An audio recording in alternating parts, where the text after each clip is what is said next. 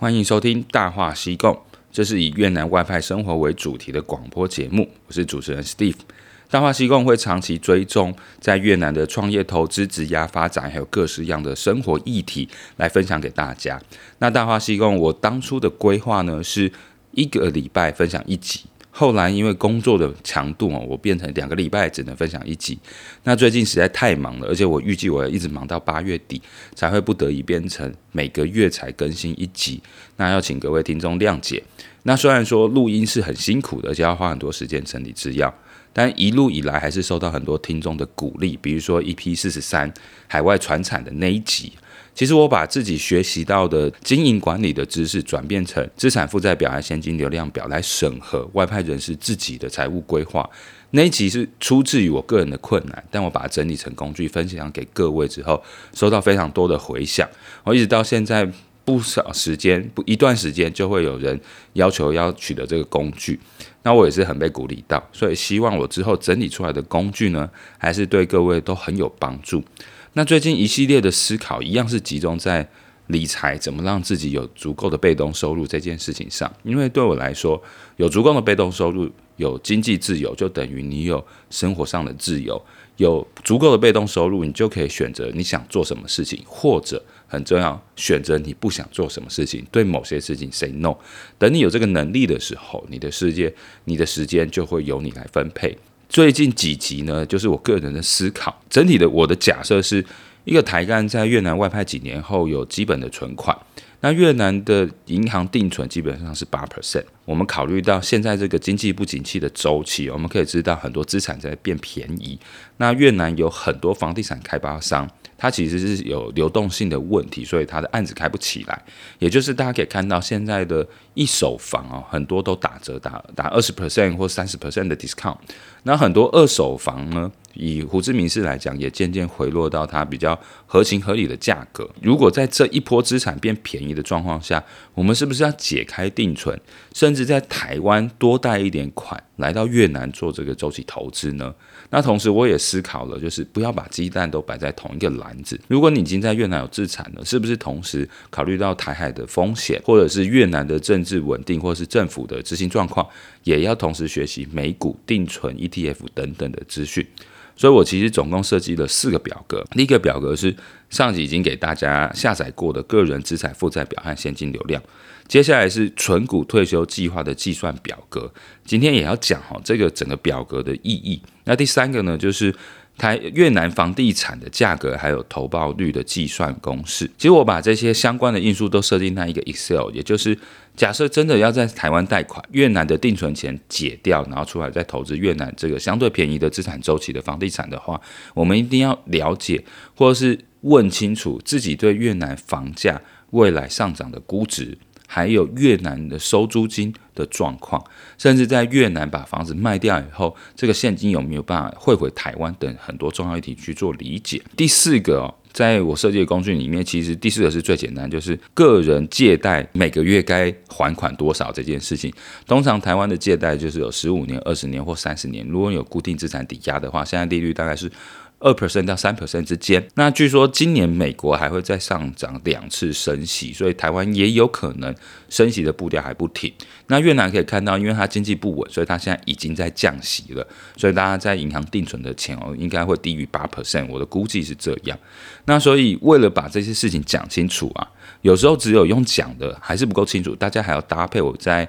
IG 或者在 Facebook 上面 PO 的文，然后去看那个文章的讲解。甚至下载那个 Excel 表格以后，你去看着这个 Excel 表再去对，你可能会明白讲我现在的思考逻辑是什么。但在开始讲整个我的投资逻辑之前，我要先跟大家宣导诈骗的这件事情。尤其很怕很多人因为听了我的话，就你很积极去把定存解掉，投资房地产或是存股，那这件事变成你没有小心去查证，你变成你走上投资被诈骗的状况下，就是很不乐意发现的。其实我们事实上很少看到周围的人是因为吃喝。玩乐把钱花光的，但是最近真的看到不少案例，是因为想要有高的被动收入，而把自己的钱投入不明的平台，然后血本无归，反而你没有把钱花掉，你是认为你在投资，为自己做准备，结果钱一样没了。那我觉得这比把自己把自己的钱花掉哈，去吃喝玩乐旅行还要更惨。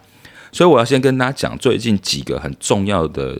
投资诈骗，它大概是怎么样的。在你要把钱投入不明的平台、虚拟货币、海外私募资金这种很多有可能让你输了钱、输了婚姻、输了家庭，而只学到风控很重要一课哈，我觉得这太不值得，就是不要做这么辛苦的事情。目前市面上有很多的诈骗，它的逻辑呢，就是他告诉你又保本又高配息，或者是说既保本又高收益。基本上在中国大陆，你如果讲说既保本又高配息的话，六 percent 就很危险，八 percent 有可能非常高的几率是诈骗。如果是十 percent，中国官方的声明就是基本上你的钱一定是回不来的哈。那我们要理解另外一件事，我们可以看到台湾政府的规定，什么叫做高利贷？你跟别人收取的利息超过十六 percent，你就是高利贷，你就是犯法了。我们回来看最近被爆得很红的 IMB 还有凹丰这两件事情，他们跟投资人或是跟受害者他们在宣导就是说，我们有很好的投资机会，而且我们会保证你每一年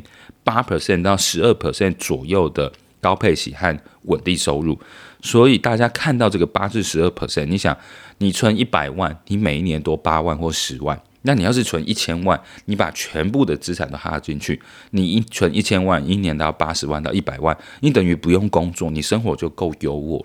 一定是看到这一点，所以才会有很多人，甚至上市公司都成为澳丰跟 IMB 的受害者。房地产相关的诈骗哦。像这种 P to P 平台，Peer to Peer，个人对个人的借贷平台，在中国几年前是非常火红的。那时候我也一直被借贷平台的广告还有 APP 一直被打到，所以我也在想说，我要不要下载几个 P to P 的平台，然后把一些多余的闲钱借出去。我想到那时候，这的确是一个很火红的事情。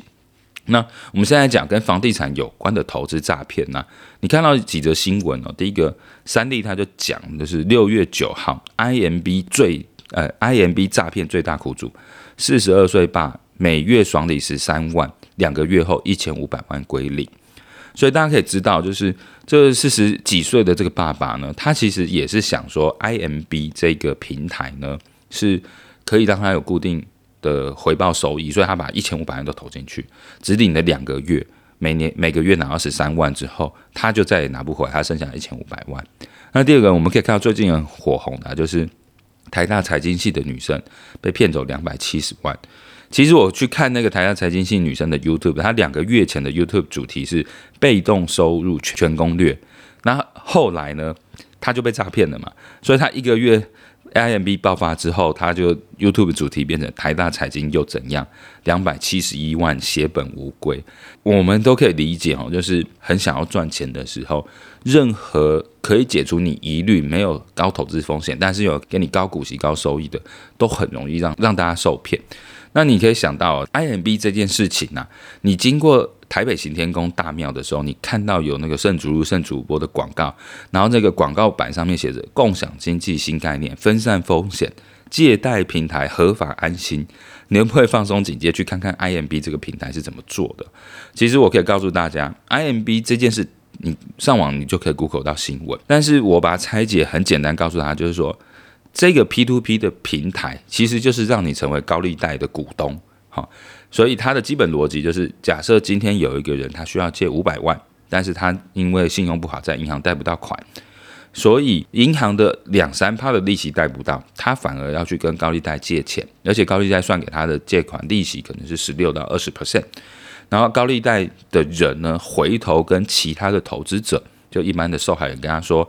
有一个债主他要借五百万。那我们已经把五百万借给他了，我们跟他收的利息比较高。那这五百万里面呢，我可以让大家去认购，看你要认五千、一万还是二十万到五十万不等。那放贷给那个人是一年十六 percent，但是如果你们再把小额的钱分开来，你们每个人你们拿到的利息是十二 percent 一年，等于一个月一 percent。那你这个钱要不要赚？而且我们这个平台人很好，帮他找到这个债主，共同分担风险。可是案子很有限。可以被宰的人也有限，所以请把握机会。然后他们把你加入群组之后，你就会看到在赖群组里面，他一直开新的案件，什么 A 先生什么案子，可能这个案子的额度是要借五十万，另外一个案子额度是要借一百五十万。那你会不会想说，你手上有闲钱，你就赶快投，因为你五千一万你也可以投，而且你每个月就可以固定拿回来。那这件事情加上他们的网站和 APP 程序都做得很正，很正常。你甚至去他公司也看到很多人来来往往，你一定不会就是疑心有他，就觉得说这是诈骗。那很多人就是因为这样被诈骗。其实这个平台上面根本就没有那么多人他要借贷。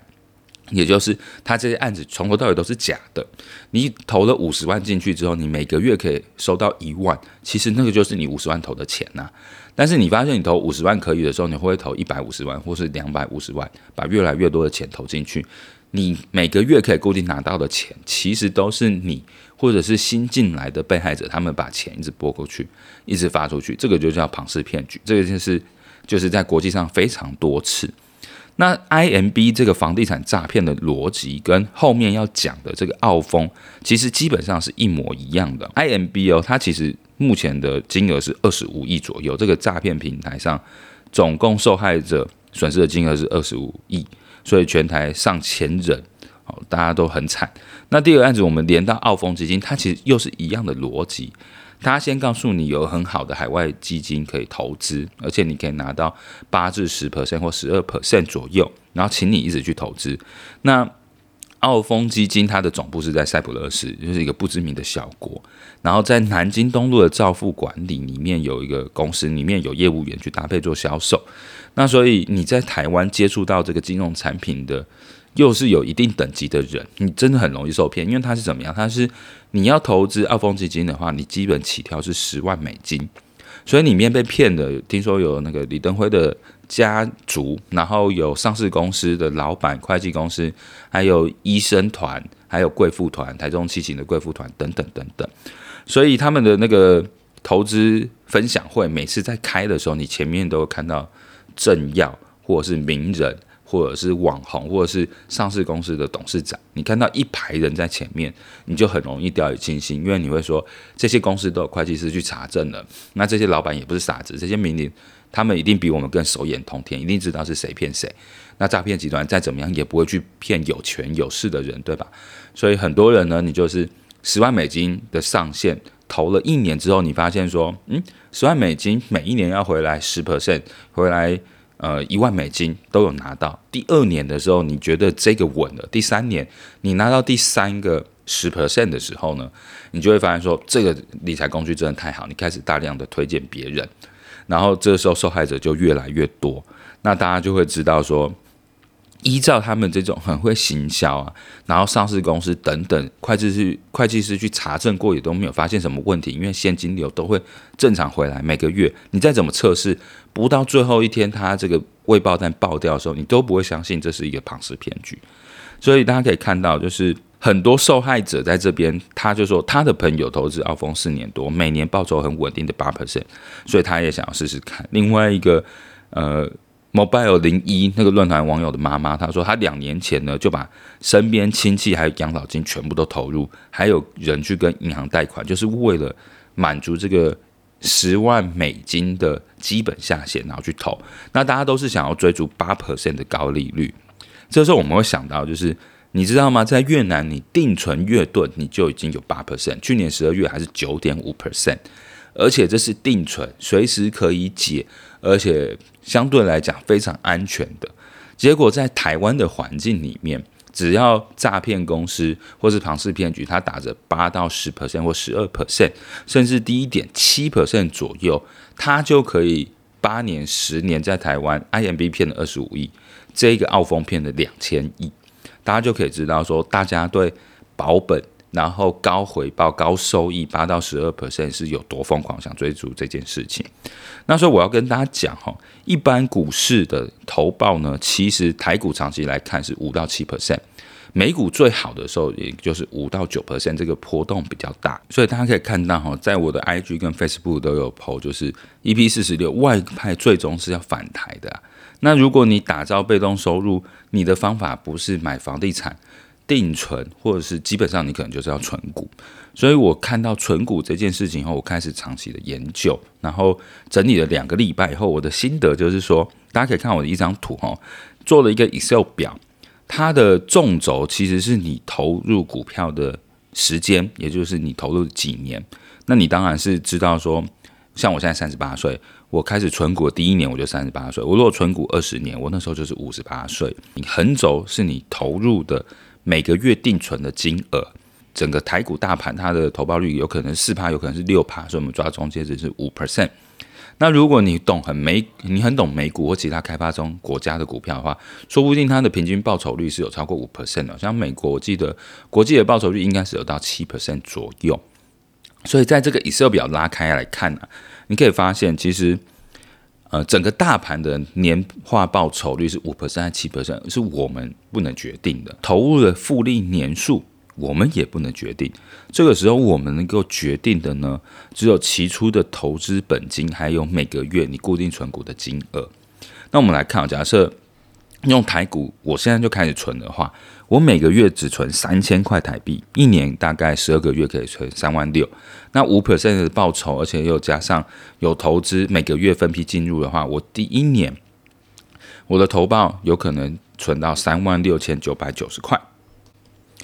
那经过我二十年不懈努力的存钱，每个月投入三千块进去去存股，存台湾的零零五零、零零五六或零零八七八哦等等的 ETF，我就只讲大盘的话，经过二十年后，我五十八岁的时候，这种复利叠加，我大概可以拿到一百二十三万八千两百三十九块。哦。你拿着一百多万，你想要退休，那是不可能的事情。一百多万，你可能好吃好睡，你可能过两年你就花光了。所以大家可以看到，依照这种复利的表格，我们很认真存的话，你每个月存个三千五千到退休是完全不够的。因为其实我开始设计这表格是我在想说，诶，我其实从二十六岁出来工作到现在也十二年了，那我之前都没有存股，我都一直在做尝试做生意，各种失败，然后钱赔光。哦，我也有遇过诈骗。我回想到之前澳丰，其实在我年轻刚出社会的时候，我就有接触过。我有一个朋友，他其实就是会带人去香港签约投资澳丰基金，类似这样，然后保本又高收益的产品，号称每年有八到十二 percent。我唯一没有被骗的理由，就是因为我没有钱，因为我实在是拿不出十万美金来做定存投资这件事情。所以，如果是现在的我，遇到这个庞氏骗局，而且我完全没有心理准备的话，我非常有可能就把我的钱全部解开定存，然后去投这个事情，因为它有十二 percent 的固定收益嘛。然后我回头来讲，就是存股赎身换自由的这个 Excel 表啊，我可以理解，就是我现在已经三十八岁，我还有二十年可以存股，存到我的退休金，让我提早可以赎身换自由。那我每个月应该要定存多少进入这个存股呢？其实大家可以看，依照。我设计的表格，你们下载自己去 Kiki 就知道。假设我提出起初的投投入本金是零，好，然后我每个月投入两万的话，经过二十年，我五十七岁的时候，每个月投入两万，它会变成八百二十五万四千九百二十六。其实这个钱也不错了啦。也就是说，你投入每个月两万，投了二十年，总共投了四百八十万，但你用股票复利赚了三百四十几万进来。哦，也就是说，你到时候有八万的是，呃，八百多万，你每一年不吃不喝，你就不要做事，不是不是不是，不要做事，你五百万投报，你也有四十几万，我觉得基本上这个也是够。但是如果我把现在的生活的开销降低一点，然后勒紧裤带，我想办法定存，每个月定存五万在股票里面，你去试算就知道，你第一年定存五，每个月五万，你第一年就六十万，第二年照道理来讲应该有一百二十万嘛。那经过十年了，你每个月定存五万，你就已经有七百七十九万六千，七百七十九万六千接近你两万定存二十年，也就是你每个月存的要够高，这个是非常重要。所以假设我现在开始很有纪律的定存五万每个月啊，去不管美股或台股 ETF，假设台湾没有什么重要的战事发生，可以持续这样发展下去的话。定存五万，二十年之后五十七岁，将近可以退休年纪。那时候你的股票净资产累积会有两千万，等于你投入了一千两百万定存，但是你靠这一千两百万赚了八百六十万之后，两千万左右的资产，五 percent 的投保，你什么都不做，你每年也应该要领到快要一百万。那当然，未来那个通膨我们是很难讲的，就二十年后一百万说不定只等于现在的六七十万哈，所以。定存这件事情，我最后的心得就是，没有本金呐、还有你没有足够的钱，你每个月三千五块的小额定存，你只能存一个经验啊，存一个理解，但实际上它对你的退休和自由度并没有太大的帮助。那所以要有足够的本金，这是第一点。第二点，你的工作要稳定，而且你有持续的收入，有持续的收入，你才可以继续有纪律的去投入。那有这三点，足够的本金、持续的收入、有纪律的投入，就可以换来不错的被动收入，在二十年后。所以这个 Excel 表，希望大家自己下去啊，先自己玩一玩，然后 key in 你黄色的栏位，包含起初投入的本金。假设你现在银行定存有二十万或是一百万，你可以今年就把一百万就直接下去啊。所以输入起初投入的本金，还有每个月你预计定存的，你就会可以直接看到你二十年后，你再配上左边你的多少年纪，你就可以知道你那时候你的总资产是多少，而且你的被动收入一年是多少。以这个回推，自己现在每个月应该做怎样的计划才合理哦？是我先设计出来的第一个工具。当然，这个啊，它是有很多的变数。比如说，如果你的操作方式你不是定存派的，你其实是看筹码面，或是看那个技术面，会去每天去抽那个新贵新股的。你有很多经验，那我们就不讲这个。我是讲说最简单，让自己比较舒服，而且不会影响到自己生活品质的投资方法。也就是说。如果你因为你每个月股票买了三千块、五千块或一一两万块，你会一直要看股票，看股票你就会很担心，然后你会看到高点它涨了，比之前涨涨了二十 percent，然后你就想要脱手，或是比之前跌了十五 percent 或二十 percent，你觉得这时候就要止赔，而且你不看你会睡不着，所以这时候会影响到你的生活品质，这其实就不是我想要特别去做的一种投资。如果你不是这种心态的话，那存股的。这件事情呢，可能这个表格就不是很适合你。但是我要讲啊，其实走到后面，不管是房地产还是投资股票，好，甚至你去买美国的债券，我觉得这三个都跟信仰很像。你相信哪一件事情，然后你去研究它，你就会往那条路去走。比如说，在我看来啊，房地产是初期一笔比较大的投资。考虑的因素也很多，也很复杂，包含周期、地点、产品，或是那时候购买的价格，甚至你出租之后有租客、有房屋维护，哦等等。要是租客很麻烦，你的生活也会有点麻烦。但是相较而言，你房地产一开始投入了一大笔资金，等于是你很有纪律，把未来二十年要投的五六百万一次都放下去了。你就不用每个月再去做这个有纪律的投资这件事情，我觉得相较起来还是比较简单一点。所以对我个人而言，我同时在越南这个周期资产比较便宜的这个经济下行的周期呢，我会很认真去看越南的房地产，然后理解它，并对它未来的这个房价做出预估，不管是这种 GDP 还是年增的 CPI，还是这个地点或是它的交易价格的天花板，在后面都会讲。我会自己很认真做过一次研究之后，再回头来决定，现在我有多少能力该存股，有多少能力是在台湾再贷款合并越南的收入，再去越南再买房子啊，不管是二郡的 Mastery 还是一郡的 Vincom，我觉得都还是不错的交易标的，因为他们的投报基本上还有四趴到五趴左右，长期来讲又有捷运的题材。这是我的看法，那你们呢？我也想知道各位听众，你们现在怎么看越南房地产、越南的地存、美国的国债，还有美国的 ETF，甚至台股的 ETF？欢迎大家再多多写信跟我交流。你认为你手上假设你有两百万台币，你又可以在台湾借到三百万的话，你会怎么做？好，那这一集讲很多哈，其实要告诉各位，你还是要先了解投资的诈骗是什么，什么叫做庞氏骗局。只要你遇到夸大的宣传，然后一直要跟你介绍，很积极博取你信任，然后你就会越陷越深。这件事情呢，你很有可能就是遇到 IMB 二十五亿的诈骗案，或是澳丰基金快两千亿以上的诈骗案。